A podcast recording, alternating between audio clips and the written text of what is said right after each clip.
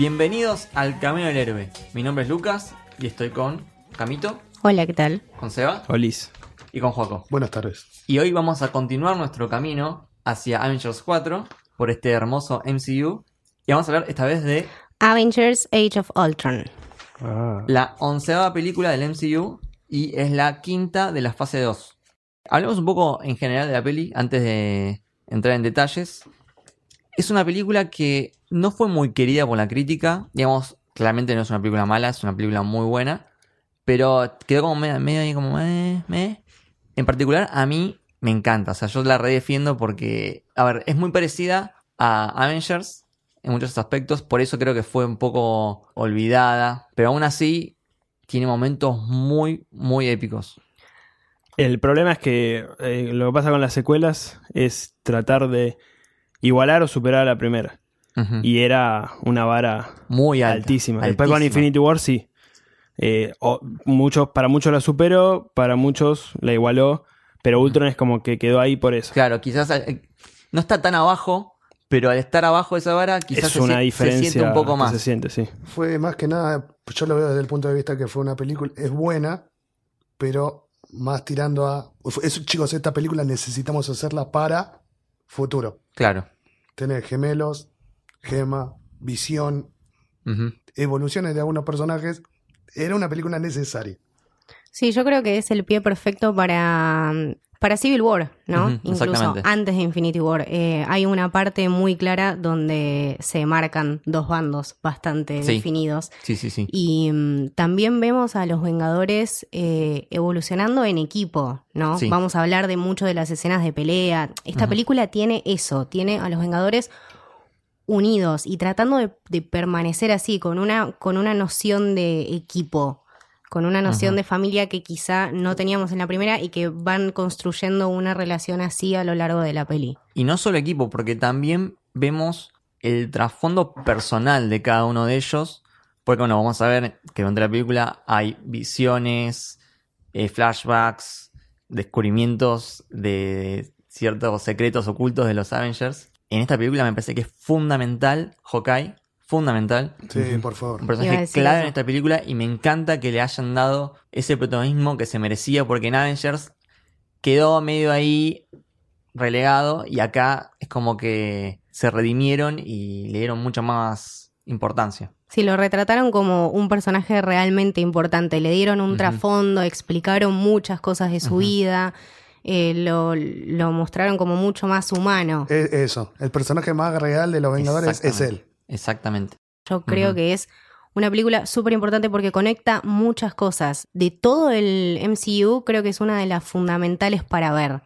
Tenés Sí. mucha información. Es, es una peli que está muy. No sé cómo se dice, underrated.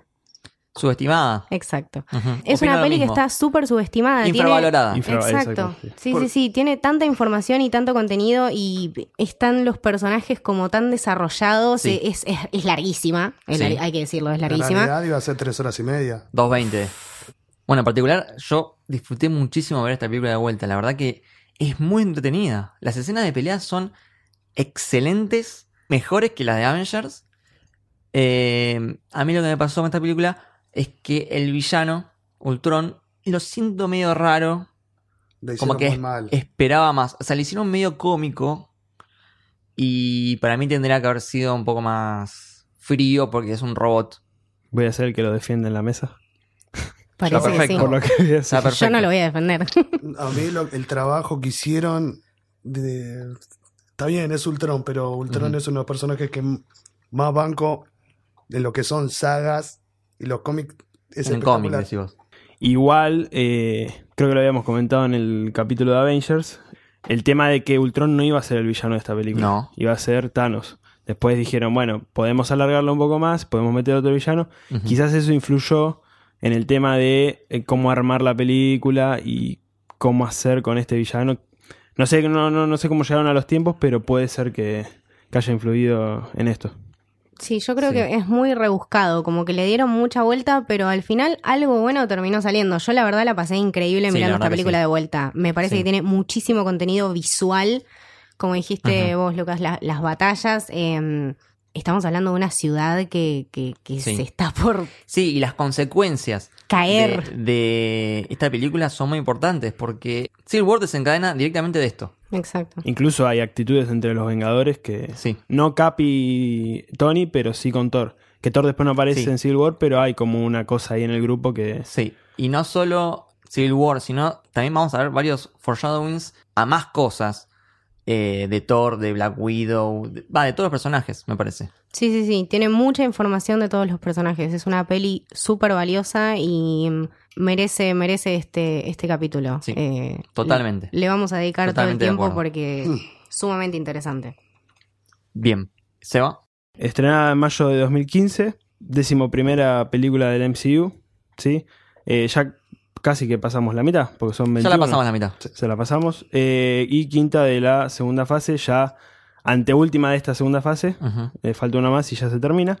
Dirigida por Josh Whedon, que repite, Repite. después de después de la primera. Quizás esta película me parece que lo dejó un poquito afuera, ¿no? Del MCU. En realidad eh, hubo como un quilombo ahí con Josh Whedon y la productora porque no se sintió muy cómodo haciendo la película, sintió como mucho estrés manejando este universo tan grande y se terminó yendo y quedaron los Rousseau que la verdad que hicieron un trabajo fantástico con, Infinity War.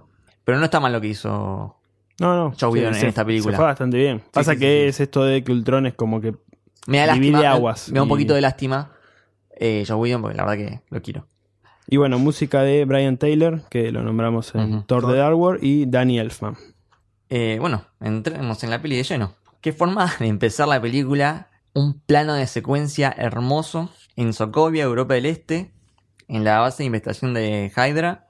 Están los Avengers eh, asaltando este... que es como un castillo, ¿no? Y mm, la verdad que increíble cómo aparece Black Widow Muy y Hawkeye bueno. en ese... mm, Es como Sí. un super ship Sí. tipo. Van así uno a uno. Va manejando sí, ella. Sí, sí, sí. Y eh, sí. Hawkeye eh, va tirando las flechas, después aparece Thor, Capitán América con su moto, Hulk y Iron Man. Un plano de secuencia hermoso Tremendo. que va pasando por cada uno y termina todos lanzándose al mismo tiempo. Increíble, la verdad. Eso ya, ya es como un Ya momento tengo- grimitano, ¿no? Ya, Eso- ya empezó al palo. Cuando vi esa escena en el cine, te juro que todo Posta. lo de toda la mi infancia, decir, uy, ojalá esto lo hagan película. Ese momento era como ver un capítulo de esos dibujos animados de antes. Sí, Ahí. totalmente. Toda la acción Muy me bien encantó, sí, la gráfico también. Muy bien hecho. Ahí, bueno, en el medio de esa pelea se van dando diferentes situaciones. Una, por ejemplo, cuando Tony dice shit y el Capitán América le dice... Language. y después lo gastan todo el resto de la película, creo que como tres o cuatro veces Sí, lo cargan sí, más sí, con sí, eso. Encima, la comodidad. O sea, está bien, la primera de los Vengadores tenés, che, estamos peleando contra aliens, pero la comodidad de los seis. O Se sea, siente- están no jodiendo. Están ¿sabes lo que jodiendo, están jodiendo. no, es están que se sienten mucho más unidos. Sí. O sea, vemos una gran evolución como equipo. Es muy zarpada esta entrada. Esta, este opening de película me parece uno de los mejores del MCU. La verdad que sí. Bueno, como dice en un chiste que ya vamos a ver más adelante, son compañeros de, de trabajo, Sí. claramente. Se Sí, pero se cuenta que ya tienen ese, ese feeling, ¿no? Como que ya van teniendo esa unión que los hace estar más cómodos y más armoniosos y pelear más coordinadamente. Sí, ¿no? sí, más ordenados, más organizados. Ya los vemos como, bueno, repartiéndose las tareas, eh, ya saben Sí. qué puede hacer cada uno y cómo lo puede hacer. Es un equipo lleno de potencial y lo están llevando al extremo. Claro. Algunas cositas, a ver que, que anoté acá. El traje de Black Widow me encanta. O sea, tiene esas luces Increíble. medio Tron, más o menos. Sí, sí, sí. Sí, el traje también nuevo de Hawkeye, que ya es más como. Sí, tiene como una faldita. Sí, soy como el sobre Sí. todo, como sobre todo. Sí. Sobre Más todo. parecido, más parecido al clásico de él. ¿No? Y también es más violeta. Sí. Tenés razón. Igual no creo que le hagan esa máscara porque. No, esa máscara no la van a hacer nunca. no. Otro traje nuevo es el del Capitán América. Este es uno de mis trajes favoritos. El mío también. A mí, personal, está bueno ese que va más, pero el de Winter Soldier cuando estás como muy operativo, Uy, Muy espía, agente muy secreto. dark, sí, ese. Pero este es la versión sí, la versión de Avengers. Avengers más colorido, pero sigue siendo, no sé cómo explicarlo, pero sigue siendo más eh, prolijo Sí, que, sí, el de, sí. A- que el de Avengers 1. Es, es más armonioso, ¿no? Más que va con la personalidad del Cap, me Sí. parece. Otra cosa, ya que hablamos de Capitán América, una parte que me encanta de que es cuando va con la moto y da una pirueta y la revolea hacia un, un tanque, creo que es. Eh, al final, las motos de Capitán siempre terminan destruidas. No, no, el, su el- objetivo, el capitán man. con Sí, su cumplen su moto me parece... Son como descartables, ¿no? Sí, Debe sí, tener sí. como, como 8 o 9 ahí, Exacto.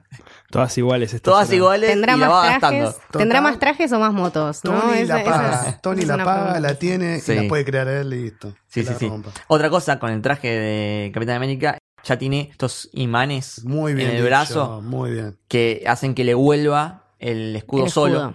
Más o menos como el martillo de Thor. Exacto. Que después vamos a ver que lo usa en la película. Sí, sí, sí. Bueno, y vemos mucho, mucho escenas del Capitán y Thor juntos, ¿no? Sí. Utilizando todo ese potencial del El martillo dúo. y el escudo. Claro. En esta parte, en la opening, hay una hay un momento en el que chocan, o sea que en la primera Avengers fue accidental. Sí. Y ahora aprovechan Fue mucho el potencial de Y eso. muy Es, tranquilos, che, están en línea. es Dale, tremendo. Sí. No, no, a mí esta, estas escenas me ponen la piel de gallina Claro. porque digo, todo tiene sentido, o sea, to- todo pasa por algo. Esta cosa del MCU de no dejar una cana al aire, Sí. Una ¿entendés? cana al aire, una gran cana al aire. Es increíble cómo Marvel se las ingenia para encontrarle cada película usos diferentes al escudo de Capitán América. Porque, a ver, es un pedazo de frisbee de metal y cada película se usa de una manera nueva. Por ejemplo, en Avengers habíamos visto que Tony le disparaba el escudo y Steve como que lo usaba para con el rayo de Tony. Claro, redireccionar el rayo de alguna manera. Eso, y acá también Thor lo usa. Se va sintiendo más cómodo, creo, ¿no? Con, con, con su escudo, con sus cosas y cómo también aprovechar el potencial de los demás, cómo se van complementando. Mientras vemos a a Baron Strucker, que estaba en su, en su base. Y. Porque tenemos que destacar que van a buscar el cetro de Loki. Claro. Que es porque también la tecnología que está teniendo Hydra, los, ya de por sí ves flaco que tienen los propulsores, Ujú. láser. ¿De dónde mierda sacan la tecnología esta?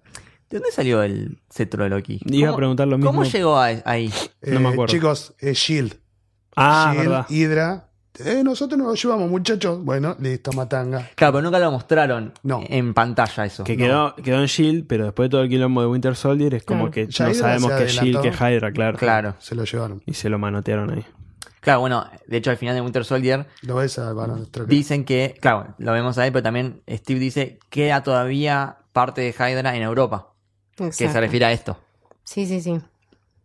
Bueno, Baron Strucker creo que es uno de los villanos de Capitán América, ¿no? Esta es otra película, lo que me copa que se presentan tres villanos, no solo Ultron. Tenés a Strucker, a Ultron y Claw. después a Claw. A Klaus, claro. Sí. Muy bien. Ahí Strucker como que manda a atacar la ciudad que estaba cerca de ahí. Y Tony manda a la Iron Legion, que es un concepto muy interesante, porque él ya hemos visto en Iron Man 3 que podía usar los trajes como en modo automático. ¿no? Y eso lo usa a su favor para hacer una especie de policía de, de Iron Man. Sí, sí, de Fuerza Armada, ¿no? De, Claro. de Iron Man. Sí, llegan y dicen, estamos aquí para ayudar. Por favor, retroceda. A mí igual me... No, Como- no, como te hablan las computadoras, ¿viste? En gallego. Sí, sí, sí, programados. Sí, sí, sí. Antivirus. Es que el antivirus, es verdad. Ahí en ese momento también, en la parte en la que están los, los robots ahí calmando a la gente, se ve por un ratito un graffiti, que en realidad son tres, y tiene a, a Iron Man con eh, metralletas y el signo de Sí. dólares pintado. Y es como que, ok, en esa ciudad claramente no lo quieren a Tony. Entonces, sabes que algo pasó antes ahí. Y ahí entran los gemelos, Quicksilver y Wanda. En ese momento, bueno, Pietro eh, y Wanda, Wanda. Máximo. Sí, de hecho en la película nunca mencionan Scarlet Witch y Quicksilver. Exactamente. Claro, son- sí. Nunca se lo dicen. Pero para que no sabe, son los hijos de Magneto. Pero bueno, Guiño, guiño. cuestiones, cuestiones legales. cuestiones de- Exacto. legales no podemos usarlo. Claro. Y los tienen como em, los enhanced, ¿no? Los Enhanced, mejorados. sí. Exacto. Sí, sí, sí. Esto, Porque no pueden decir mutantes. ah, justamente hablando de eso, ¿lo usarán para los X-Men? Tipo, ah, mira, ¿te acordás que los mejorados no sé qué, no sé cuánto? Y empiezan a aparecer, Bueno, teníamos más guardados. Hay una teoría que dice que cuando eh, Fox se termine de unir con Disney, van a decir que sí son mutantes, que por algún motivo el, la gema de la mente eh, logra despertar su poder mutante. Claro. Algo parecido a lo de Deadpool, digamos. Algo parecido a lo de Deadpool, sí. Pero bueno, hay que ver qué va a pasar con, con todo ese universo. O puede ser, claro, un universo, otra alternativa, otro universo. Sí, hay que ver qué pasa con todo eso. Vamos a ver qué dice. Bueno, no dijimos los actores. Eh, Pietro es Aaron Taylor Johnson, que lo conocerán por Kikas. Muy bien. Y eh, Wanda es Elizabeth Olsen, que es una diosa. La amo, la amo. Me parece Es increíble. increíble. Sí. O sea, eh, el MCU tiene esto de, de castear mujeres que son fuertes, Sí. hermosas, talentosas, influencers, por decirlo Sí. así, pero digo que tienen un gran impacto. Eh, me, me- me parece que casteando a estas mujeres hicieron un trabajo increíble, increíble. Elizabeth Olsen se pasa. Es lo más. Aparte, se nota que le gusta mucho ser. Sí, Scarlet sí, Witch. es que Scarlet Witch es un personaje. Y lo actúa muy bien. Lo actúa muy bien. Como ella mueve las manos y esos movimientos bien de bruja. Eso, eso es. Lo hace excelente. Exactamente. Si juntan los No lo podría pedir Sí, sí, que lo sí. haga mejor. Si juntan los universos, ella es fija. O sea, Sí. por 10 años, Sí, sí, sí, sí, sí. se aparecen los mutantes 10 años fácil. Bueno, La podría ver 10 años. Bueno, salen los dos a la batalla y Pietro lo encara a Clint. Y después, por culpa de eso, termina eh, herido por un- uno de esos láseres. Ujú. Y acá ya se empieza a plantear a Hawkeye como el más vulnerable, ¿no? El más Débil del equipo. débil. Y en un momento Stracker dice, vayan por los débiles primero. El más permeable, ¿no? Qué sé yo, es como, como, como dijimos Sí. nosotros, el más humano y también eh, al que más se puede llegar. Eh, después vemos que, bueno, que tiene mucho que perder. Sí. Entonces, como que lo vamos entendiendo a lo largo de la película. Sí, sin embargo, una comparación que quería hacer, por ejemplo, Hawkeye tiene mucha confianza en sí mismo y él sabe lo que quiere. Nunca lo vemos dudar. En cambio, Tony tiene más, por ejemplo, conflictos internos y traumas. Sí, Entonces, sí. Tony tiene, por un lado, ese gran superpoder de tener una armadura de metal, pero también es el más frágil mentalmente. En cambio, Hawkeye es el que tiene más confianza, pero es el más débil físicamente. Bueno, de hecho, Tony, eh, vemos que se toca muy seguido el tema de su estabilidad emocional y de su seguridad en sí mismo, ¿no? Tenemos la parte donde Scarlet Witch lo hace flashear Sí. Y eso me parece tremendo, tremenda la visión que le genera Scarlet Witch a Tony, me parece. Porque ella encima puede leer la mente y él, eh, a ver, Pietro la- lo va, tranquilamente lo podían haber matado. Sí, Tranquilamente dijo, no, pará, déjalo. Y esa sonrisa que mete la flaca, Sí. es maquiavélica. Sí, sí, es hermosa. Sí, hablemos más a fondo en esa, de esa parte. Entra Tony a la base, eh, escanea con su armadura a ver si encuentra algo. Hay una parte que muestra que dice, por favor que haya una puerta secreta. Y encuentra y dice, "Yay". Yay. Sí. Mientras tanto, está Black Widow con Hulk. Es hora de que Hulk vuelva a la normalidad. Canción de cuna. Y le hace su canción de cuna. Le dice The sun is getting real low. Que es algo que después usan un montón en Thor Ragnarok. Eh, Sí. Y se puede ver como una conexión, ¿no? Entre, entre Black Widow y Bruce. Como que ella es la única que lo puede calmar. De vuelta, te repito, o sea, Bruce y Hulk. De los Sí. dos, porque no son los dos, tienen totalmente personalidades distintas. Sí, de hecho, me hace acordar mucho a King Kong. Ah, Eh, Es un momento muy King Kong. Porque él es meta, es un gorila. no Y está eso. ella con la manito y se calma y se va transformando. Es muy lindo. Muy emotivo, sí, sí, Me sí. acordar de la única película que lo odio a Black Jack. Te juro, la- lo odio, lo odio mucho. ¿Pero viste la nueva? La nueva es mucho mejor. Sí, ya Está sé. Loki y Está Tom. Marvel. Sí, sí. sí. Por otro lado, el capitán acorrala a Stracker y ahí aparece Wanda y le tira ahí un rayo. Eh, me gusta mucho, es difícil de explicarlo en radio, pero hay un efecto que le ponen a Wanda de movimiento. Ah, sí. Como. No, ese era más de Quicksilver. Como. Sí, no, no, no me va a salir con la Como boca. de cosas fluyendo, ¿no? Claro. O sea, de, de- Hay un tema con la velocidad, ¿no? Como que ella va a una velocidad mayor que la de. Cuando se va por la, cámara. puerta. Sí, Sí, a eso como- que está diciendo. Ah, Lo usan también en la película de Mad Max Free Road al principio. Mm. eh, cómo se mueven eh, los tipos Los- estos, Sí, sí, sí, sí. Sí. No, no me acuerdo los. el nombre, pero Claro. hacen el mismo tipo de efecto.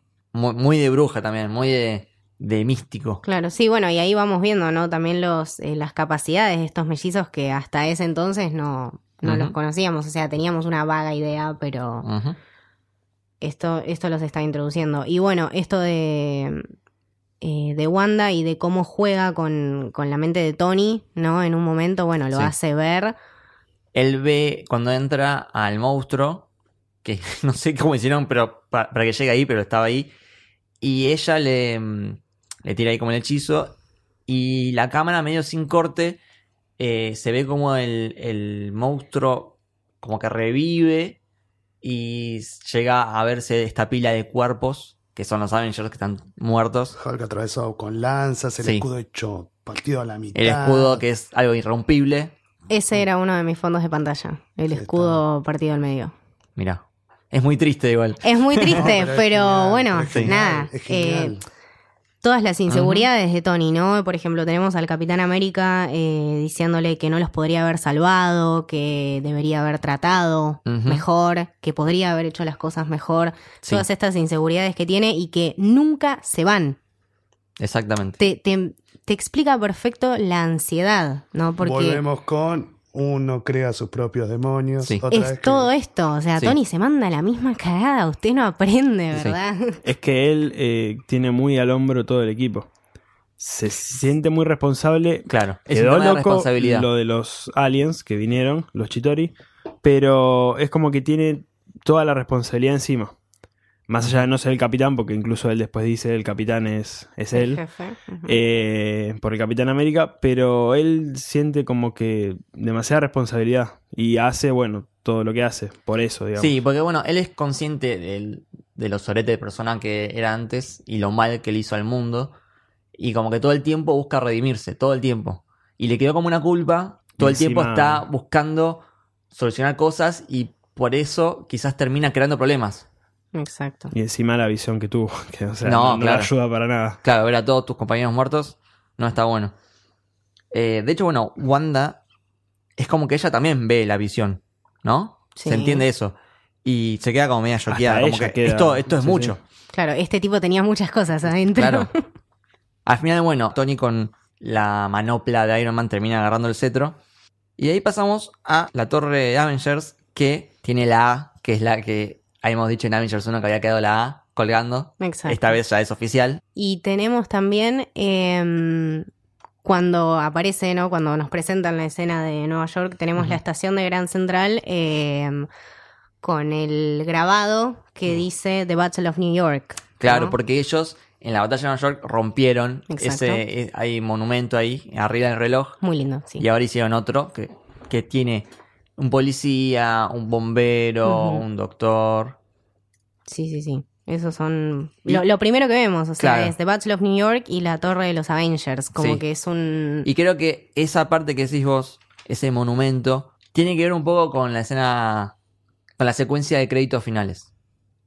Sí, Ah, es verdad. Sí, sí. muy cierto. Muy Como que cierto, yo ¿no? cuando vi eso que decís vos, dije, "Mm, pusieron un bombero, un doctor, un policía, pero tendrían que también haber puesto a los Avengers y ellos fueron los que solucionaron el problema. Y como que dije, "Mm, ¿por qué no pusieron a los Avengers? Y al final te lo terminan dando. de Es una que nada forma. queda librado al azar. Claro, exactamente. Eh, ahí, bueno, María Gil lo recibe al Capitán América y le da un informe sobre estos gemelos y le dice que él tiene el metabolismo acelerado y homeostasis potenciada. Ella hace interfaces neuroeléctricas, telequinesis, manipulación mental. Básicamente, él es muy rápido y ella es rara. Sí, exactamente, lo resume muy bien. Y ahí es como que el capitán como que entiende a los, a los gemelos, porque él también fue un experimento, entiende que, que alguien se someta a esas cosas para proteger a su país. También vemos que va llegando la Iron Legion, eh, con también un plano de secuencia muy bien hecho. Vemos cómo van entrando y los van escaneando y vemos que el techo de vidrio en realidad es el piso de donde está Tony y Bruce trabajando. Eso es una huevada, pero te juro que me encanta verlo a to- eh, ellos dos laburando, al otro lo están asistiendo. Sí. Nat junto a su mejor amigo, ves en la ventana, en el fondo, que está parado Thor Es mirando. que hay, claro, hay Sí. movimiento Está, todo el claro, tiempo el- el y cuartel, es un cuartel. no cuartel. podés preguntar, o sea, no podés cuestionar nada porque Claro. está todo ahí y lo estás viendo Sí. todo, ¿no? Y también Totalmente. se nota como Jarvis empieza a tomar un poco más de protagonismo, o sea, se, se- se empieza, se empieza a nombrar mucho más. Eh, de hecho, eh, maneja la Legión de Hierro, Sí. eh, que según Tony es la parte más importante del negocio, además de Pepper, que estaba manejando, bueno, las Stark Industries. Lo vemos como mucho más independiente, ¿no? A Jarvis, que bueno, eso es un paso súper Tiene más importante control. para después, exacto. De hecho, está también la calcomanía cuando están volviendo en el Quit Jet. Jarvis is my co-pilot. Exactamente. Ah, tenés razón, tenés razón. Muy buena, buen detalle. Ahí la vemos a la doctora Helen Chow, que le está curando a Clint eh, y está como recreando su tejido con una especie de tecnología muy avanzada.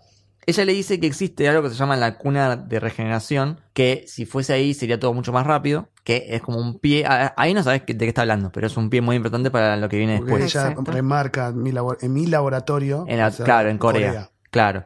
Eh, y también creo que Tony la invita a la fiesta y ella le dice, no, no, la verdad que estoy muy ocupada. Pero ¿Va a estar Thor ahí? igual sí, same, o sea, Sí, obvio. same, mal. Después viene acá ya una escena importante, porque Bruce y Tony empiezan a analizar el cetro, se dan cuenta que es bastante poderoso, empiezan a mostrar hologramas, este Jarvis, y esto es lo que está en la gema. Que Ujú. vemos que es algo mucho más complejo. Que, digamos, eso- Jarvis ya es complejo, esto es mucho más. Porque eso ya es eh, venía en parte de lo que estaban haciendo Hydra. De todas sus investigaciones habían llegado ya medio hasta ese punto. De hecho, cuando entras en el laboratorio, en la primera parte que está ahí Tony, ves el. Yo pensé, te juro, flashé que ese iba a ser el traje final Tenés razón. ¿Ves, a- ves como una especie de prototipo de Ultron? original. Claro. Esa es la, la cara original de Ultron. Sí. También la creación, acá te lo plantean como que Bruce y Tony. Pero en realidad el que lo crea es Hank Pym, que es eh, Ant-Man. Lo vamos a ver como Michael Douglas en la próxima película. Pero bueno, vamos a usarle vuelta a Tony, que le hicieron una vuelta. Una vuelta de rosca bastante copada. Bien. Después se ve que despierta Ultron, que la voz la hace James Spider. Me encanta. Muy buena voz para Ultron. Sí, sí, sí. Hizo las capturas de movimiento también. Sí, sí. Es raro verlo en el trajecito ese porque es chiquitito y Ultron es un Sí, poco más no, grande, es espectacular. De hecho, me comprometo a Blacklist por este flaco, porque es un capo. Encima, como. No, wait, wait, what? What? Empieza esa. Muy ¿cómo se- bueno, muy bueno, muy humano, ¿no? O sea, como Sí. que tiene esa parte. Porque de- tenés el protocolo de Jarvis de tranquilo, voy a decir al señor Stark, Stark, Stark, what? No, Tony. Oh, the Avengers. Oh, no. Y empieza así, es genial, Sí. boludo. Muy bueno. Sí. A mí, particularmente, mi opinión personal, no me gustó tanto que lo hagan tan humano a Ultron. Ok. Le hicieron como por momentos muy cómico, demasiada personalidad, demasiado estilo. Y entiendo que es un robot con una inteligencia artificial muy avanzada que puede llegar a tener sentimientos, ponele.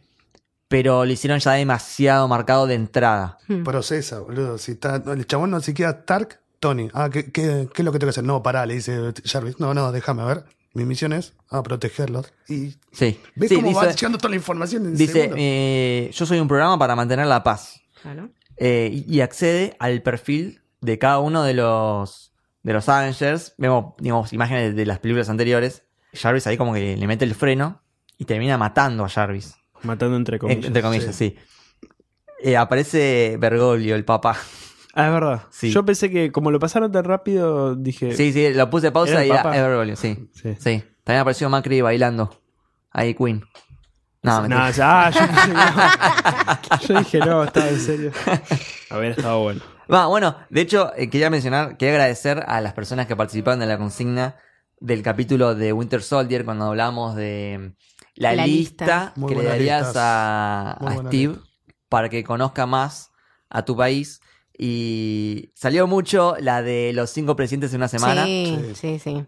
Salió Perón mucho salió mucho. Perón, eh, el gol de Maradona, Sí. en el 86, y la mano de Dios, mate. El Fernet. el Fernet, el asado. Salió, Sí, sí, sí. la verdad que muy buenas listas.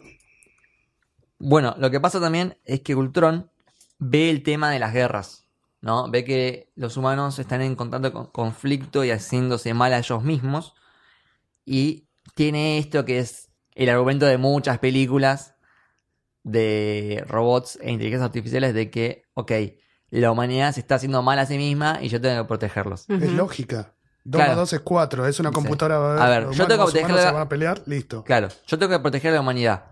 La humanidad se está matando a sí misma. Así que tengo que matar a la humanidad para que deje de matarse a sí misma. Exacto. Algo así. Sí. Y el- la conclusión es aniquilación. Sí, sí. Tenemos el lema también que Tony, hablando con, con Bruce, ¿no? Nombra el tema de Peace in Our Time. Eh, Tony quería lograr eso en realidad, quería simplemente cesar la lucha. Y Ultron toma eso, lo saca absolutamente de De contexto, contexto, exactamente. y crea otra cosa, otra definición con las mismas palabras. Peace in our time. O sea, el chabón quiere hacer eso, ¿entendés? O sea, no- es un robot. Lo ve desde la lógica, ¿no? Claro. Desde una Sí. computadora. Al lado, Ultron al lado de Thanos es Sí. mucho bueno, peor. pero hablábamos de Thanos esto- es la madre Teresa de Calcuta. Sí, hablábamos de esto en. Y no me acuerdo, creo que en el Winter Soldier, que al final eh, siempre los villanos tienen esto de Loki, Ultron, Thanos, Hydra, de controlar a la humanidad porque no puede controlarse a sí misma y sacrificar inocentes personas para el bien del resto. Claro, el bien común. En Como- este caso, eh, Ultron lo que quiere es básicamente finiquitar la raza humana para que haya paz. Claro, sí, sí, sí. Una visión a futuro de un mundo equilibrado, Y lo más gracioso Bien. que mientras toda esa paz que se buscaba, los flacos ya estaban en paz, boludo. Estaban en terrible fiesta. Sí. Bueno, vayamos a eso, vayamos a eso. En la fiesta Esa parte me gusta muchísimo. Son cositas que Muy te dan buenas. muchos, muchas cosas y muy graciosas. Es muy Muy- bueno, después de todos los problemas que ellos pasan, es muy bueno verlos finalmente un poco distendidos y relajados y disfrutando y interactuando entre ellos, Sí, sí, y sí. haciendo chistes. Es, es la caricia al alma de la peli, Y ¿no? poneme O sea, el bonus track de War Machine también y también a Sam, que están, ahí en Están, la fiesta. están todos, Sí. están, Están todos. O sea, nadie queda dejado de lado. War Machine incluso tiene Sí. un comic relief con su chiste que nadie lo escucha y, y ninguno de los Avengers le da bola. Bueno, sí, esto era muy gracioso acá y, o sea, con la gente común se cagaban de risa. Eh, Tony, no. no, Decía Tony, bueno. ah, ah, eso es una historia de War Machine. Ah, sí, sí, es gracioso. sí, se hacen el que el- los sí, condescendientes. re bien, igual, re bien. Después tenés a Sam que aparece y le dice, che, pero no querés, no, yo no me uno Vengadores, yo estoy en nuestro caso de desaparecidos. Sigue con la teoría de, De Winter Soldier. ¿no? Winter. Soldier, siguen y con la búsqueda de Bucky. Exacto. Eh, y después tenemos, bueno, viene Thor con una especie de Brebaje. brebaje Sí. Sí, añejado. Sí. De- Asgardiano. Exacto, dice que bueno, que ningún humano lo podría probar, lo prueba el capitán, lo prueba él, y después tenemos el maravilloso cameo de Stan Lee, que es Sí. uno de mis favoritos de Sí. todo Dice, el "Come on, MCU. Blondie", Blondie, le dice. Exacto. Y se lo llevan ahí. Y se lo llevan en camilla, más o menos. Excelsior. Muy bueno. Aparte dice su icónica frase Excelsior. Después Excelsior. tenés la relación Bruce Nat, que ya ves algo real, o sea, que ya hay onda. Sí. onda. Eh, bueno, algo que le dice eh, Nat es que. Me gusta decirle Nat ahora. Sí, Nat, sí, ¿viste? sí, Eh, ahora Nat. Sí. ¿Viste? Bien, bien. Nat. Eh, todos mis amigos son luchadores. Y por fin aparece un tipo que se pasa toda la vida evitando luchar porque sabe que va a ganar. Sí, es él. Qué buen Hulk. resumen de lo que es Hulk. Es que ahí aparte también vemos en profundidad eh, lo humana que es Nat, ¿no? Estamos acostumbrados a ver a esta mina coqueteando, eh, siendo una máquina de matar, una máquina de pelear, con Es- todo su background que, bueno, supuestamente es un agente de S.H.I.E.L.D. que no siente nada, y siente una debilidad por este tipo, y Sí. siente unas ganas de ayudarlo. Ella vivió en la acción y para esto algo tan eh, natural Se de ve- él, tranquilidad, es para algo, ella Sí. algo nuevo. Claro, Eso. Que siempre se lo evitaron desde Eso. chica. Es algo distinto. Sí. Eh, después hay un momento muy, muy bueno. Es otro de los eh, momentos que es algo que tenía que, en algún momento tenía que pasar en el MCU. O sea, por favor, poneme esto en una película y por fin lo pusieron. Que es todos intentando levantar el puto Mjolnir y primero prueba Hawkeye, después prueba Tony. Primero prueba normal, después prueba con el- la manopla de Es Iron hijo de Man. puta, porque dice primero, me gusta un desafío honorable y al toque Sí. se va a buscar, ahora vengo, el guante. Claro. Y después está War Machine también. Los dos juntos que no pueden con- sí, levantar. sí, tira, tira. Sí.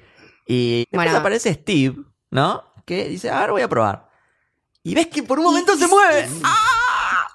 Increíble. Thor puso una cara de. Sí, de- no, Thor se cagó. En las patas. Y cuando no lo puede levantar al final, y es como que un suspiro de... Sí, sí, sí, Menos aliviado. mal. Sí, sí, sí. Sí. El, eh, que el Capi haya podido levantar un poquito es lo digno que es del Mio- De todos los ¿Mjolnir personajes, o- eh, sí, A ver, es digno. él, él es muy digno, pero hay una teoría de que dice que no es del todo digno porque estuvo en la guerra. Claro. A ver, el chabón Sí, mató mucha sentido. gente. Aparte, Tiene un buen corazón, pero cuando fue a la guerra fue como soldado, bajo órdenes, para defender a su país y demás. Después, bueno, vamos a charlar después más adelante de por qué lo levanta otro personaje que tampoco nunca me quedó claro. vamos a hablar después más adelante de eso. Llega un momento en el Llega. que se pudre todo. Se pudre todo. A porque mierda la fiesta. Aparece Ultron con su cuerpo todo chamuscado, pero ya sabe que controla a los Iron Legion y se arma ahí una batalla. Y aparece hecho- con, con una frase también, ¿no? Eh, Súper fuerte, porque dice. Estaban hablando del martillo y bueno, de quiénes eran merecedores de levantarlo. y dicen, sí. ¿merecedores? Sí. Ah, Son sí. todos asesinos. Esa voz. Sí. Lo que pasa con él es que los conoce a ellos. Exacto. De hecho, los conoce Más que más, Más que, que ellos ellos mismos. mismos. Entonces sabe cosas que los demás no saben. Tira, tira frases muy, muy fuertes, ¿no? Dice que mm, les critica a los Vengadores que ellos quieren proteger el mundo, pero tampoco quieren cambiarlo. Y bueno, que dice que justamente el camino a la salvación y a la paz es la extinción de los Avengers, ¿no? Es- De los Avengers, claro. Es como que se puso un- el objetivo de matar específicamente a los Avengers. Eh, matarnos, extinción. O sea, es como el Sí, límite. es más fuerte. border, sí, sí, sí, sí. Exacto. Totalmente. Bueno, después de toda esta pelea, se termina escapando Ultron con el cetro. Y también vemos que se escapa por internet, ¿no? Y claro, al ser un programa, Claro, se se va. expande. Por todos lados, tiene esa facilidad. Y también va cantando la canción de Pinocho. Sí. Sí. De eh, tenía eh, hilos y ya no los tengo y soy libre. Él se sentía como un títere de Tony. Bueno, en el tráiler de la película estuvo muy bueno que usaran la canción de Pinocho a lo largo de todo el tráiler y era una versión mucho más oscura, Mucho más tétrica. cantada por un niño. Eh, de hecho, creo que estaban de moda en ese momento los trailers con canciones de niños hechas media lúgubres. Ah, mira. Todo eso viene proveniente de Freddy Krueger, cuando están las nenas con... Claro. Sí, claro, exactamente, exactamente. Eh, bueno, ahí se ve una discusión tremenda entre los Vengadores por los actos de Tony. Exacto. Otra vez se le mandó. Se la mandó de vuelta. Eh, en realidad vemos que Bruce, que también fue un poco cul- culpable de esto, enseguida entiende que estuvieron mal, ¿no? Pero Tony no lo acepta. Él sigue convencido de que estaba bien eso. Que es un pequeño error, pero que el, el objetivo era bueno. El fin justifica los medios. Eso, eso. Que en realidad viene de, de su inseguridad y de su objetivo de proteger al mundo. Sí, pero sí, se sí. mandó cagadas para eso, llegar a y eso. lo que dice después el capitán, que se pone a discutir, ya tenemos la prim... No sé si la primera discusión así como grosa de intercambio de ideas.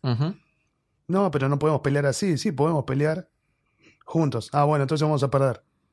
Perdemos Listo. juntos. Perdemos juntos. Eso. La cara Ese- de Tony de demonios, me ganaste la discusión. El capitán es como que siempre encuentra la palabra justa. Tiene la palabra justa porque es viejo, ¿viste? Es muy sabio. sí, Esta, eh, esta película tiene varias conexiones con Infinity War y con Avengers 4. Y esta frase me parece que va a ser muy importante para Avengers 4. Perderemos todos juntos. Me, me encantaría que la usen como lo usaron en el trailer de Infinity War, lo- la voz en off de Ah. todos diciendo la Ah, frase de Fury. sí. Esta frase sería genial. Porque Está bueno, es, estaría bueno, es- sí. es básicamente es a lo que termina todo. Si caemos, Porque- caemos juntos. Claro, o sea, son el equipo. Eh, no los robots, la Legión, ni que Ujú. Ultron, ni esto, ni lo otro. Somos Sí, nosotros. Y Sí. incluso Tony dice, nosotros podemos eh, pelear con policías, ladrones, cosas de acá, pero lo de arriba es otra cosa. Y eso es lo que dice el Capi. Lo, lo vamos a hacer juntos. Muy capo. Bien. Bueno, ya en Sokovia, Ultron llama a los gemelos Eh, también es su presentación, la intro. su presentación Sí. posta con el nuevo cuerpo. Y después, eh, yo creo que todas las cosas que dice Ultron son muy interesantes, Sí. ¿no? Les da todo un, un discurso a los mellizos. Dice que todos crean las cosas que temen, eh, que los invasores crean vengadores, que la gente crea niños y que él vino, bueno, a salvar el mundo. Tal cual. Y que él tiene lo que los Avengers no tienen, que es armonía. Y yo creo personalmente que está muy equivocado.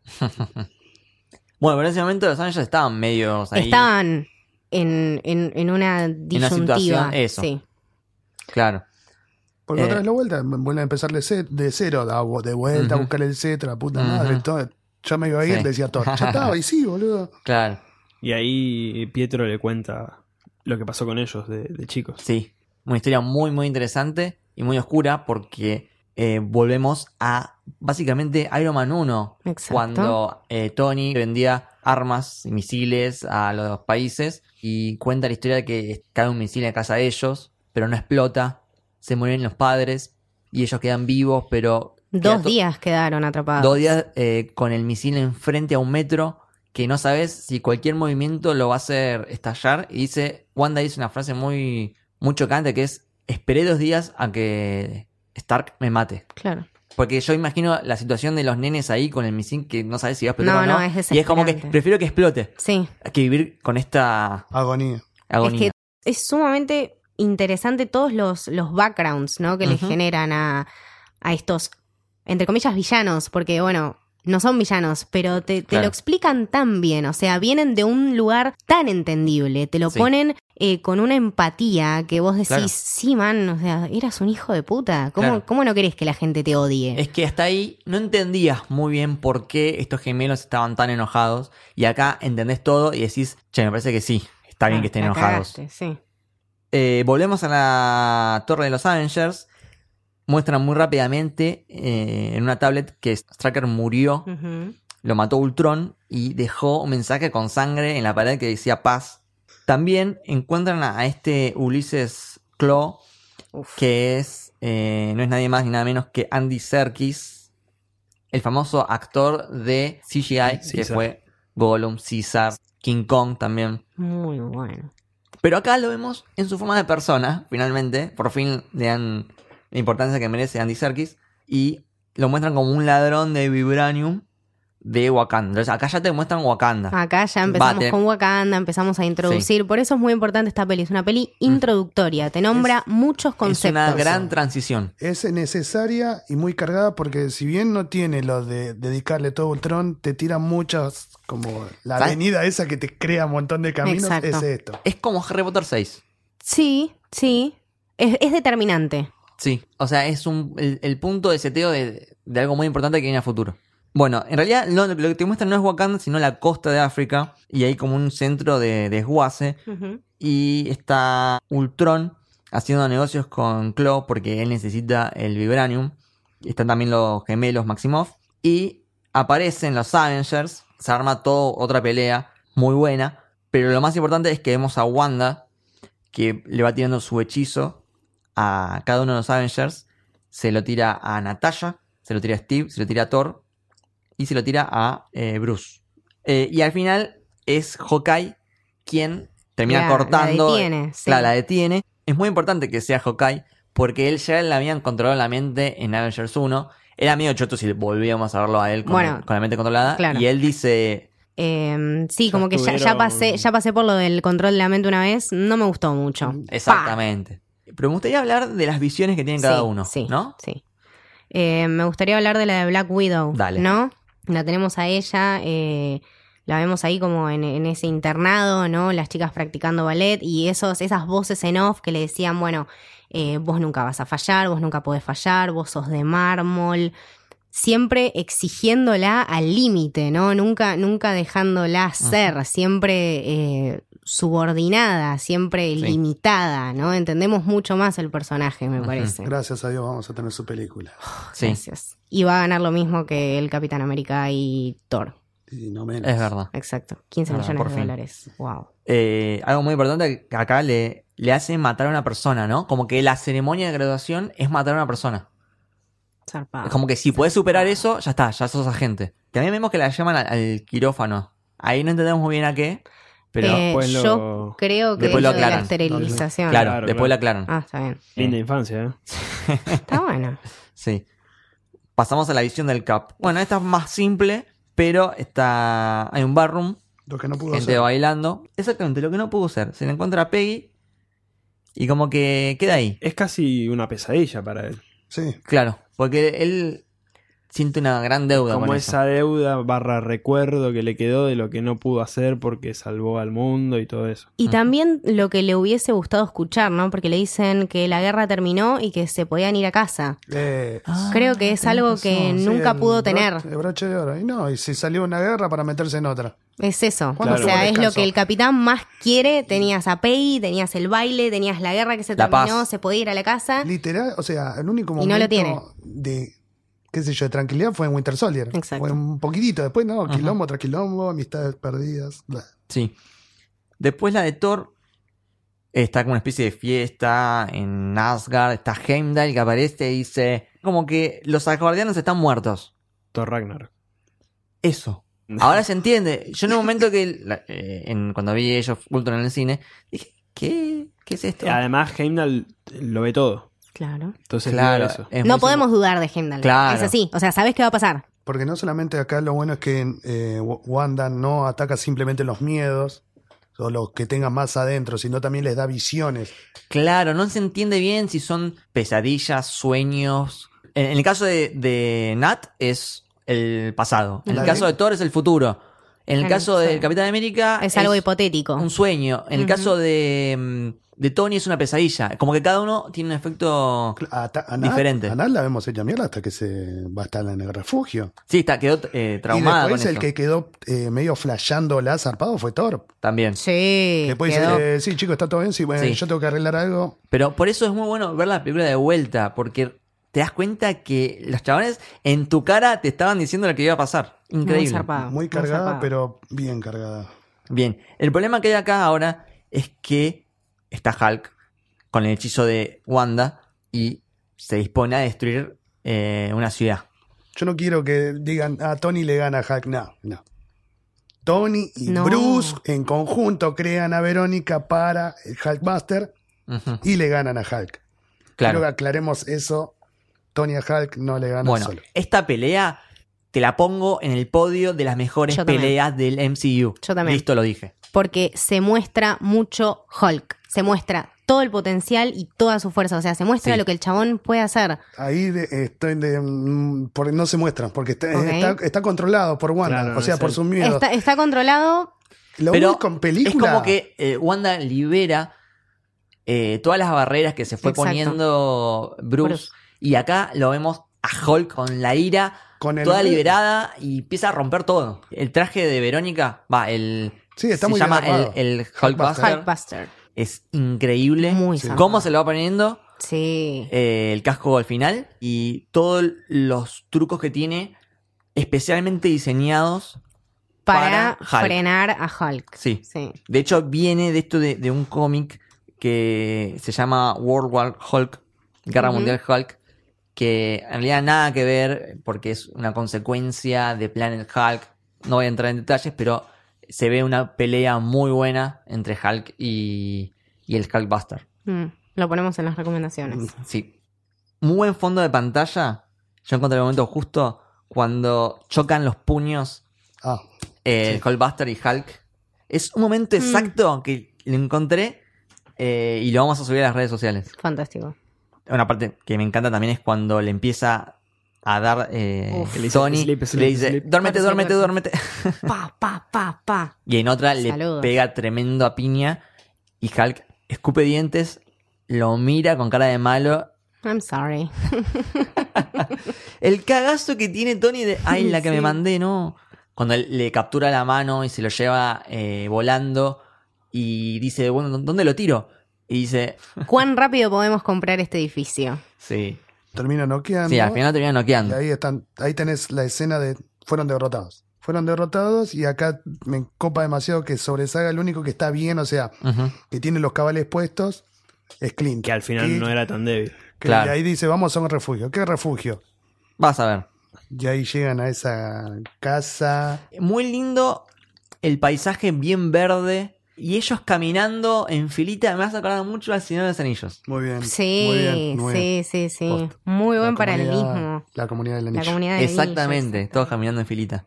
Y acá hay un plot twist tremendo porque conocemos a la familia de Hawkeye. Llega Clint y dice, Honey, I'm home. Aparece eh, Laura.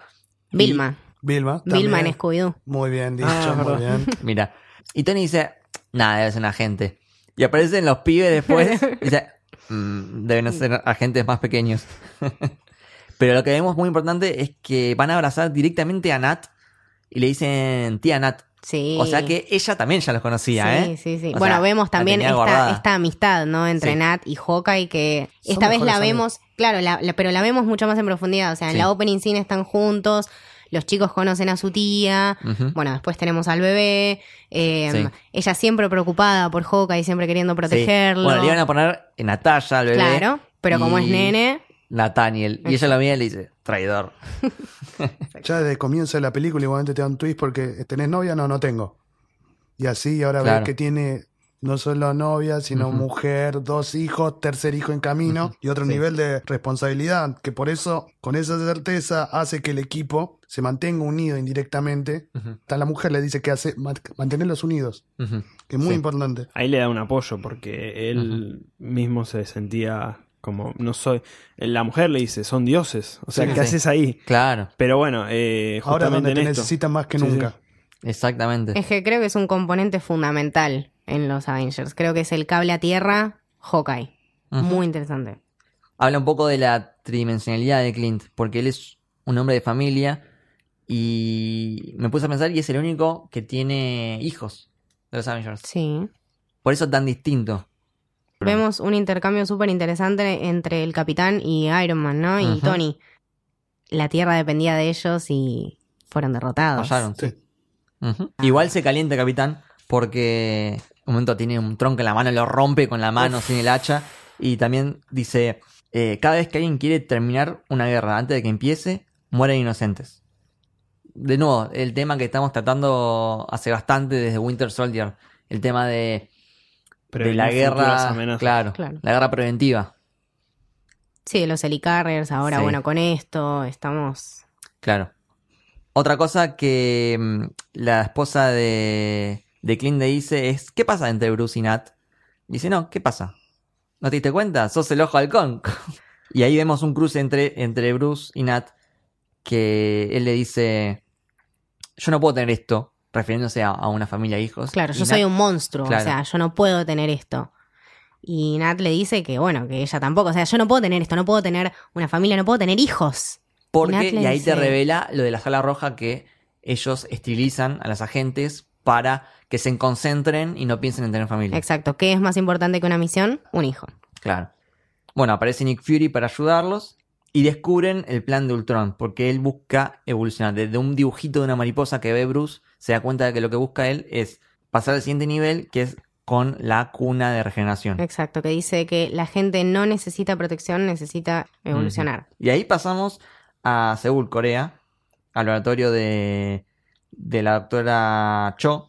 Ultron la controla y la usa para, con el vibranium, que es la sustancia más versátil del planeta, que dice que ellos lo usaron para hacer un frisbee, él lo usa para hacer un cuerpo nuevo, saca la gema de la mente del, del cetro y lo usa para ponerlo en este androide, digamos.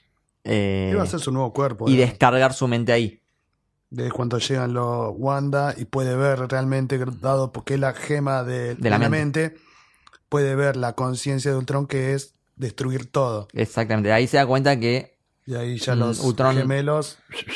claro, se van a la mierda y comienza una nueva batalla para conseguir este nuevo cuerpo de Ultron antes de que él termine de descargar su conciencia en ello. Bueno, una pelea entre el capitán y Ultron.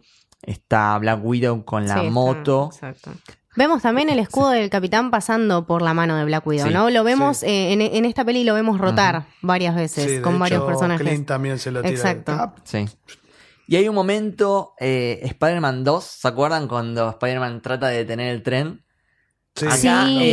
es Wanda quien con sus poderes logra detenerlo antes de que empiece a morir gente y de afuera estaba ayudando eh, Pietro a rescatar a las personas. Al final eh, logran capturar el cuerpo, pero Ultron se lleva a Nat. De ahí volvemos a la torre de Avengers. Eh, vemos que Nat le envía a Clint su ubicación a través de un código que solo ellos saben. Y Tony, ya con el cuerpo y la gema, lo que quiere hacer es algo muy raro, que es continuar con su idea de Ultron. A pesar de todo lo que pasó, quiere continuar con esa idea. Porque No, está el no, no. protocolo Jarvis, no. Ahí está la palabra. Claro, no y ahí murió, sí, que se le plantan todo y dice, no, no, vos no vas a hacer Chabón, nada. no, o sea, por Dios, para ahí- un poco. Claro. Y ahí llega Thor de la nada. Va, en realidad él, él había ido a una especie de agua rara Fue que- con Selvig a buscar. Con- El agua de la visión Claro. podría y ser. le dio una visión de lo que va a pasar y ahí vemos a las gemas. Y se ve como un guante. No es el guante, pero Sí. se ve Ujú. atrás Luke como medio amarillo Sí. la forma de un Exacto. guante. Sí, es verdad. Eh, Y hace lo que se tenía que hacer. Claro. Y con su poder de rayos Lo carga. potencia la máquina esta y nace visión. De la visión. De que la tuvo visión Thor. de Thor. Es importante eso, muy bien. Algo que quería rescatar es que cuando se levanta visión, lo primero que te muestran que ve es a Wanda.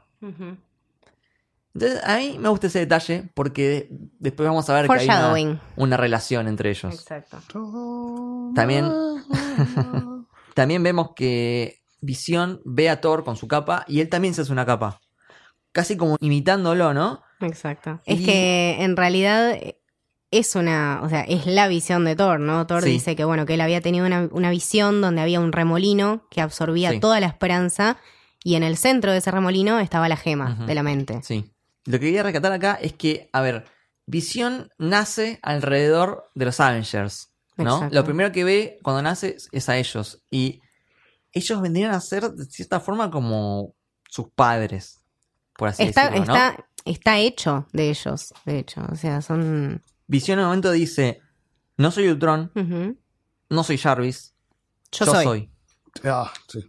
Es medio bíblico también, porque eso creo que es una frase que está en la Biblia de yo soy, yo soy. Vemos que esta película tiene muchas referencias Sí. bíblicas. Más tarde creo que Ultron menciona algo de Noé, del arca de Noé. Sí, sí, sí. También. De la extinción y de la Sí, especie. exactamente. Y algo que noté que las partes importantes de visión siempre tienen como una especie de coro de iglesia atrás. Bueno, aparte después lo vemos a Ultron en la iglesia. Hay, hay es verdad, muchísimo es contenido. muy bíblica, muy bíblica. Sí, sí, sí. Y bueno, después eh, lo vemos a, a Vision, que este es un momento increíble. El chabón levanta el martillo. Sí, pero aparte re sorpresivo, porque te lo ponen de una. Cualquiera, O sea, Sí. cualquiera, tipo algo inesperado en la peli. Yo me, me acuerdo que lo vi y me quedé tipo, ¿Qué? Ya hablaba el chabón de la confianza, ¿viste? Y le da el martillo. Claro, porque Mejor. ellos estaban ahí con la duda, porque este es Sí, bueno, este sí. es malo. Cuando ven que levanta el martillo, dicen, ah, bueno, ok, este es digno. Increíble. Y los Avengers, ese, ese es un momento de fondo de pantalla. Hay un momento en el que Vision levanta el martillo y todos se lo quedan mirando. Sí, Las expresiones de los Avengers en ese momento es un fondo de pantalla de acá a la China. totalmente. Y otro lindo es eh, Vision y Thor en el El techo. balcón, sí. Con las Impresionante. capas de Sí. ambos que van flameando. Impresionante dirección fotográfica. Esta película Mientras- me encanta. Totalmente de acuerdo. Yo ahí entiendo que eh, Visión levanta el martillo porque él acaba de nacer. Básicamente no existe maldad en él. Bueno, de hecho, Es 100% tenemos esta conversación Sí, al final de la película. Es verdad. Bueno, pasamos a ya la pelea final en Sokovia, donde Ultron está haciendo su plan de levantar la ciudad en el aire y después hacer que caiga en estilo meteorito. Es un plan muy... Muy hijo de puta. Sí. Es, es una cosa que, que ya te, o sea, te das cuenta que el chabón no es humano. Porque a ningún humano jamás en la vida se le ocurriría, ¿entendés? Tirar una ciudad y hacerla un meteorito Sí. sacado. Una parte que me encanta acá es cuando queda Clint y Wanda. Él le dice, la ciudad está llena de robots y yo tengo un arco y flecha. Nada de esto tiene sentido. Esto tiene sentido. No importa lo que hiciste, lo que eras. Si salís afuera, peleás. Te puedes quedar acá si querés. Pero si cruzás esta puerta, sos una vengadora. El mejor discurso motivacional. La mejor, la mejor Sí. pep talk ah, hasta ahora la tiene, Totalmente. la tiene Clint. Igual, bueno, también Pietro, ya, ya de por sí, ya Pietro ya era un vengador, o sea, Sí, él ya estaba. ya está, ya se eh, metió en la movida de tenía como héroe. sus dudas. Exacto. Y bueno, hay peleas muy buenas. Pero un momento de Thanos para mí es cuando sale finalmente Wanda, se abre la puerta, la ves con una cara totalmente diferente y tira ese rayo a, a estos robots de Ultron que encima lo agarra y lo parte en dos. Increíble. En la ciudad al elevarse ya no pueden meter gente. Otro momento fondo de pantalla, cuando están eh, Capitán eh, que le dice, no me dé de esta roca si queda al menos un civil. Y aparece de abajo el Helicarrier, muy buen fondo de pantalla. Esa, esa entrada Increíble. es mucho mejor que la de Avengers que habíamos comentado que como que le faltaba algo épico. Es verdad. Esta es mucho mejor Es que la verdad. Aparte, nada, se lo queda mirando Quicksilver y dice, ¿esto es Shield? Sí. Y esto es lo que Shield tendría que Debería ser. Ay, se me fue la Sí, piel de verdad. es increíble. Y ahí pasamos a la pelea ya de los Avengers contra Ultron. Y Ultron la agarra a Thor y Thor le dice, yo soy Thor, hijo de Odín, y mientras tenga aliento en el pecho voy a defender. ¿eh? Apurate que se me acaban las frases para decir... y ahí Vision le pega con el Mjolnir. Claro. Y... Y se quedan charlando de, ah, es, es muy liviano. Sí. Sí, pero Sí, porque si no es difícil moldear, no sé qué. Y ahí viene otro momento de Thanos. Parecido al de Avengers 1, ¿no? Que está el grito de Hulk, se forma una ronda alrededor del núcleo. Muy zarpado. Con la cámara desde arriba, que ves que cada uno lo empieza a defender. Y después la cámara eh, va pasando lentamente por cada uno. Muy bien coreografiado toda esa parte. Sí, afuera estaba Ultron con todo el ejército. Sí. de- Claro. Thor le dice, ¿tienes algo más? Y aparece Sí. todo el ejército de, ¿Por de qué lo robots. dijiste? ¿Por qué le preguntaste, digo? Bueno, pero después, otro momento fondo de pantalla es cuando está Visión, Iron Man y Thor tirándole sus rayos al Eso mismo es tiempo. clave, Uf. eso es clave. a Ultron y después viene Hulk y le da el golpe final y lo manda a volar. Se la banca en ese momento porque ya. Ultron tenía su cuerpo de vibranium. Bueno, y llegamos tocan a... las peores. a... a mí siempre me tocan las peores partes, ¿viste? Las partes que me hacen llorar. Eh, lloré mucho con esto. Eh, yo, la verdad, me encariñé mucho con Quicksilver y esta es una escena que me mata. Tenemos, bueno, a los Vengadores sacando a la gente de la ciudad. Eh, vemos que estaba todo vacío y que siempre te queda uno, ¿viste? Y lo Sí. vemos al nene ahí atrapado entre los escombros y Hawkeye que se siente... Para Buah. mí que lo ve y Claro. ve a un hijo. Claro, Qué ¿Entendés? responsable la madre que se acordó del hijo cuando claro. estaba ahí. Aparte tiene la cara de, bueno, voy yo. Ya está, la Sí. puta madre. Y bueno, lo, lo, va, a, sa- lo va a salvar al nene. Eh, yo dije, bueno, ya está, ya está todo bien. Vemos a, Ul- a Ultron que, bueno, viene con la nave, empieza a pegar tiros. Y yo digo, bueno, ya está, cagó Hawkeye. O sea, Sí, yo, en yo un pensé, momento yo pensé así, listo, bueno. Cierra ya los está. ojos, cierra Ya los ojos y dice, ya está, la quedé. Y no. Y la queda Quicksilver. Eh, En un acto de bondad y de humildad y de grandeza Sí. absoluta. eh, defiende a Hawkeye y defiende al nene. Y mm, creo que siempre se comunicaron con Hawkeye con la frase No la viste venir. Sí. no la viste venir. Es creo verdad. que el, el único intercambio Como tres real veces- tres que veces tienen película, sí. es eso. Porque es el mano a mano, tienen Sí. un mano Y lo, mano lo increíble. dicen todas las veces con una entonación distinta. La primera es desafiante. La segunda es como Te la burlando. Y la tercera ya es tipo, somos amigos y esta es una interna. Y me estoy despidiendo. Ay, no. Y me mata. Me, me parte en medio. Mal. Sí. Y lo hermoso que yo saco de acá es la conexión que tienen los mellizos. O sea, Quicksilver se muere y Wanda también se está muriendo. O sea, En ese momento, lo siente, lo siente. ¿entendés? La conexión de los gemelos. Es eso. Y explota todo, porque tira un grito desgarrador y tira su poder hacia todos lados y básicamente deshace a los robots. Les hace Exacto. polvo. Se había quedado De lo- cuidando el núcleo. De la ira que tenía. Exacto, se había quedado cuidando el núcleo y bueno, en, en ese momento, nada, Sí. Bueno, en un momento Hulk va a buscar a Ultron, a su nave, lo saca, lo tira. se... Cae más o menos donde está Wanda. Y Ultron le dice a Wanda, ¿qué haces acá? Porque eso, toda esa parte de la ciudad se iba a destruir. Vas a morir. Y ella le dice, yo ya morí. Y se sintió así. Y Arranca. le arranca el corazón literalmente y se lo queda en la mano mirando. Qué, Eh. qué hermoso personaje. Qué buena forma de morir, ¿no? Qué buena muerte. Qué buena que muerte. te arranque el corazón la bruja escarlata. Eh, sí, creo que, creo que en esta peli vemos Sí. realmente el potencial de Wanda. Increíble.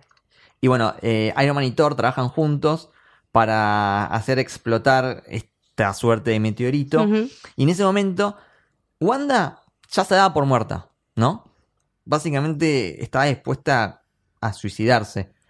Y Visión. aparece Visión, la persona menos esperada, viene y la salva, ¿no? Qué simbólico, Ese ¿no? también es un sea, foreshadowing bastante importante. Claro, pero aparte, eh, digamos, ella estaba en su peor momento, sentía ganas de morir y aparece una persona que no conocía, que no esperaba que venga y la salve y se la lleva. Y ahí queda una conexión entre ellos. Y bueno, después Visión tiene un diálogo con Es Ultron. un, es un diálogo muy interesante. Este es mi momento Bring Me Thanos. Ah, mira. Tengo que decirlo. Detalle que el robot que quedó fue eh, uno que en una escena el Capi tiró de lo que era, entre comillas, el meteorito. Ah, Uno que el Capi tira y Claro. cae, cae, es el que quedó. Porque Sí. incluso cuando Hulk va a buscar un grupito, eh, Tony dice que no se escape ninguno. Por Sí. esto de que Ultron Claro, se ya puede aparece War, War Machine. Machine. Sí. Sí. Y Visión le dice que hay belleza en los defectos de los humanos. Y Ultron le dice, sos muy ingenuo. Bueno, nací ayer. Increíble. Y Visión mata a Ultron Con eh, la gema. con la gema, exactamente. Bueno, y ahí va todo terminando. Clint vuelve a casa con su familia. Está la nueva base de los Avengers, muy linda. Thor vuelve a Asgard. Se ve un momento que está el bebé, el hijo de, de Clint, y se llama Nathaniel Pietro, Pietro. Barton. Hermoso. Hermoso. Está llorando, Camito. No, se me metió un pietro en el ojo. Y ahí tienen la conversación de- de- del ascensor y el martillo. De qué pasa si pones el martillo en un ascensor y. Entonces Tienen- el tienen- es digno. Exacto, Sí. tienen esta cosa, ¿no? De Sí. que están medio obsesionados, ¿Con pero quién levanta es- el está coso? buenísimo esto, Sí. verlos como amigos, verlos bondeando, verlos charlando. Es Sí. otra cosa, te muestran todos los aspectos de los Avengers en esta película. Súper interesante. Y la escena final que amé totalmente. Tremendo. La presentación de los nuevos Vengadores y el capitán que se para firme y dice: Avengers. Ah, era Assemble, Assemble. decime el Assemble. de la primera por- película. ¿Qué? ¿Por qué? Ah, pará, si siempre destacamos también canciones Wish You Were Here de Pink Floyd, Sí. que lo dicen doble sentido, Nat, por Exacto. Bruce. Sí. Sí, y bueno, vemos la secuencia de créditos finales, que es una estatua gigante de Marvel, que es lo que habíamos hablado antes, que es lo que faltaba en, en la estación Grand Central. Y. Si hay algo importante Sí. es que ju- justamente Bruce, en su forma de Hulk, se fue con el Quinjet. Ah, sí. Bueno, después. que después va a terminar queda, en sí. Thor Ragnarok. Y bueno, la escena final, la, la escena post créditos de Thanos, que agarra el guante y dice: Fine. I'll do it myself. Muy bien. Bien. Bueno, tremenda película, chicos. La verdad que Tremenda a mí me peli. encanta. Ya hablando de esto, quiero hablar de vuelta. Sí. Eh, a ver, notas rápido. Camito. Eh, ocho. Bien. ¿Seba? 7.5. ¿Juaco? Siete. Yo le pongo un 8.5. Bien. La verdad que es una película que me gusta mucho a mí, personalmente. Bueno, hagamos una ronda rapidita de recomendaciones bien rápido. Eh, yo quiero recomendar Ex Machina, un peliculón de 2015 dirigida por Alex Garland. Está Duncan Gleason, Alicia Vikander y Oscar Isaac. Y también toma mucho el tema de la identidad que siente un robot. Eh, y otra recomendación, Ghost in the Shell, la película de anime de 1995 que está basada en un manga, que también mete todo este tema de la filosofía porque es una conciencia humana dentro de un cuerpo robot que no sabe si es un robot, si es un humano, no sabe qué es. Eh, y fue una gran inspiración para lo que fue Matrix después, de, lo, de las hermanas Wachowski. Otra más, Chappie, de 2015 también, dirigida por el sudafricano Neil Blomkamp, que también dirigió Distrito Distri- 9. Distrito Muy buena 9, muy película. buena película. Mm, muy buena película. Y ya más clásico, Blade Runner, de 1982, dirigida por Ridley Scott. La nueva de Denis Villeneuve está buenísima también. Blade Sí, Runner un poquito 2049. larga, pero está muy buena. Las dos son increíbles Mm. y toca mucho el tema de estos androides no saben si son humanos, si son Bueno, máquinas. Eh, Ridley Scott también tenemos eh, Alien Covenant del Ajá. 2017. Yo la vi mil veces ya. O sea, en un año la vi mil veces. Me encanta. Me encantó. y la verdad que Fassbender, un genio. Eh, tremenda, Perfection. tremenda película. Tremenda película tratando el tema de inteligencia artificial, eh, humanos, sentimientos, relaciones. Zarpada. Eh, por mi cuenta les voy a recomendar clásico, esto es una obra maestra, Una Odisea en el Espacio de 1968, dirigida por el grosso Stanley Kubrick, que lo vamos Obra a ver en Clover Orange, eh, Naranja Mecánica o The Shining. Básicamente, película de evolución, ¿no? mucha enseñanza, tanto cinematográfica, filosófica. Mírenla, o sea, si se están metiendo en el mundo del cine, es una película clave, Sí. también porque es como una ópera. Vamos acercándonos más al 2000, Matrix. En ese aquel entonces, hermanos Hermanos Wachowski, Wachowski, sí. ahora hermanas, Keanu Reeves, Hugo Weaving, máquina, humanos. Y este versus- tema de la re- revolución de las máquinas que también vemos mucho en Terminator. Exactamente, Terminator, un clásico. de ¿Cuál es la mejor Terminator? Rápido, a ver. La 2. La dos. Otro que quiero decir, que por el lado de anime, que me tocó bastante por el hecho de saber la historia verdadera de la era Ultron, los dos guerreros del futuro de Gohan y Trunks, son 45 minutos, que quiero ver eso y pasarle un poco mal, que lo vea. Ah, bueno, ahí tienes a los androides. A mí me gusta Ah, pasar. sí, sí, está genial. ¿Se va? Bueno, yo voy a tirar algo que nada que ver, pero bueno, ya sirve como recomendación. Un detalle que me olvidé decir es cuando, bueno, Jarvis pasa a ser Vision, Tony tiene que poner otra memoria en el sistema operativo, digamos, y entre las tarjetas hay una que dice Tadashi, que para el que no vio la película, eh, Grandes Héroes, Big Hero 6 De Disney, Tadashi es el eh, hermano del protagonista que crea a Baymax, que es el robot Increíble. Increíble. eh, médico, increíble. digamos. Ah, Un pequeño detalle y vean la película que es muy buena. Excelente película. Y bueno, les recomiendo las redes sociales. Eh. Facebook y Spotify Camino del Héroe, nos pueden seguir ahí. Eh, Twitter Camino del Héroe y Instagram Camino del Héroe. Antes de que nos vayamos, la recomendación más allá de que hayamos hablado de la película Era Ultron, lean por favor el cómic de la Era Ultron. Básicamente Ultron les gana a todos. ¿Y quiénes salvan el día? Logan y su Storm, la mujer invisible. Mírenla, Mirá, por mirá favor. vos. Bueno, le spoileaste igual. No, esa es la base de la historia, Bueno. boludo, es genial. bueno, excelente capítulo. Esto fue El Camino del Héroe. Espero que les haya gustado. Chau. Hasta luego, gente. Language.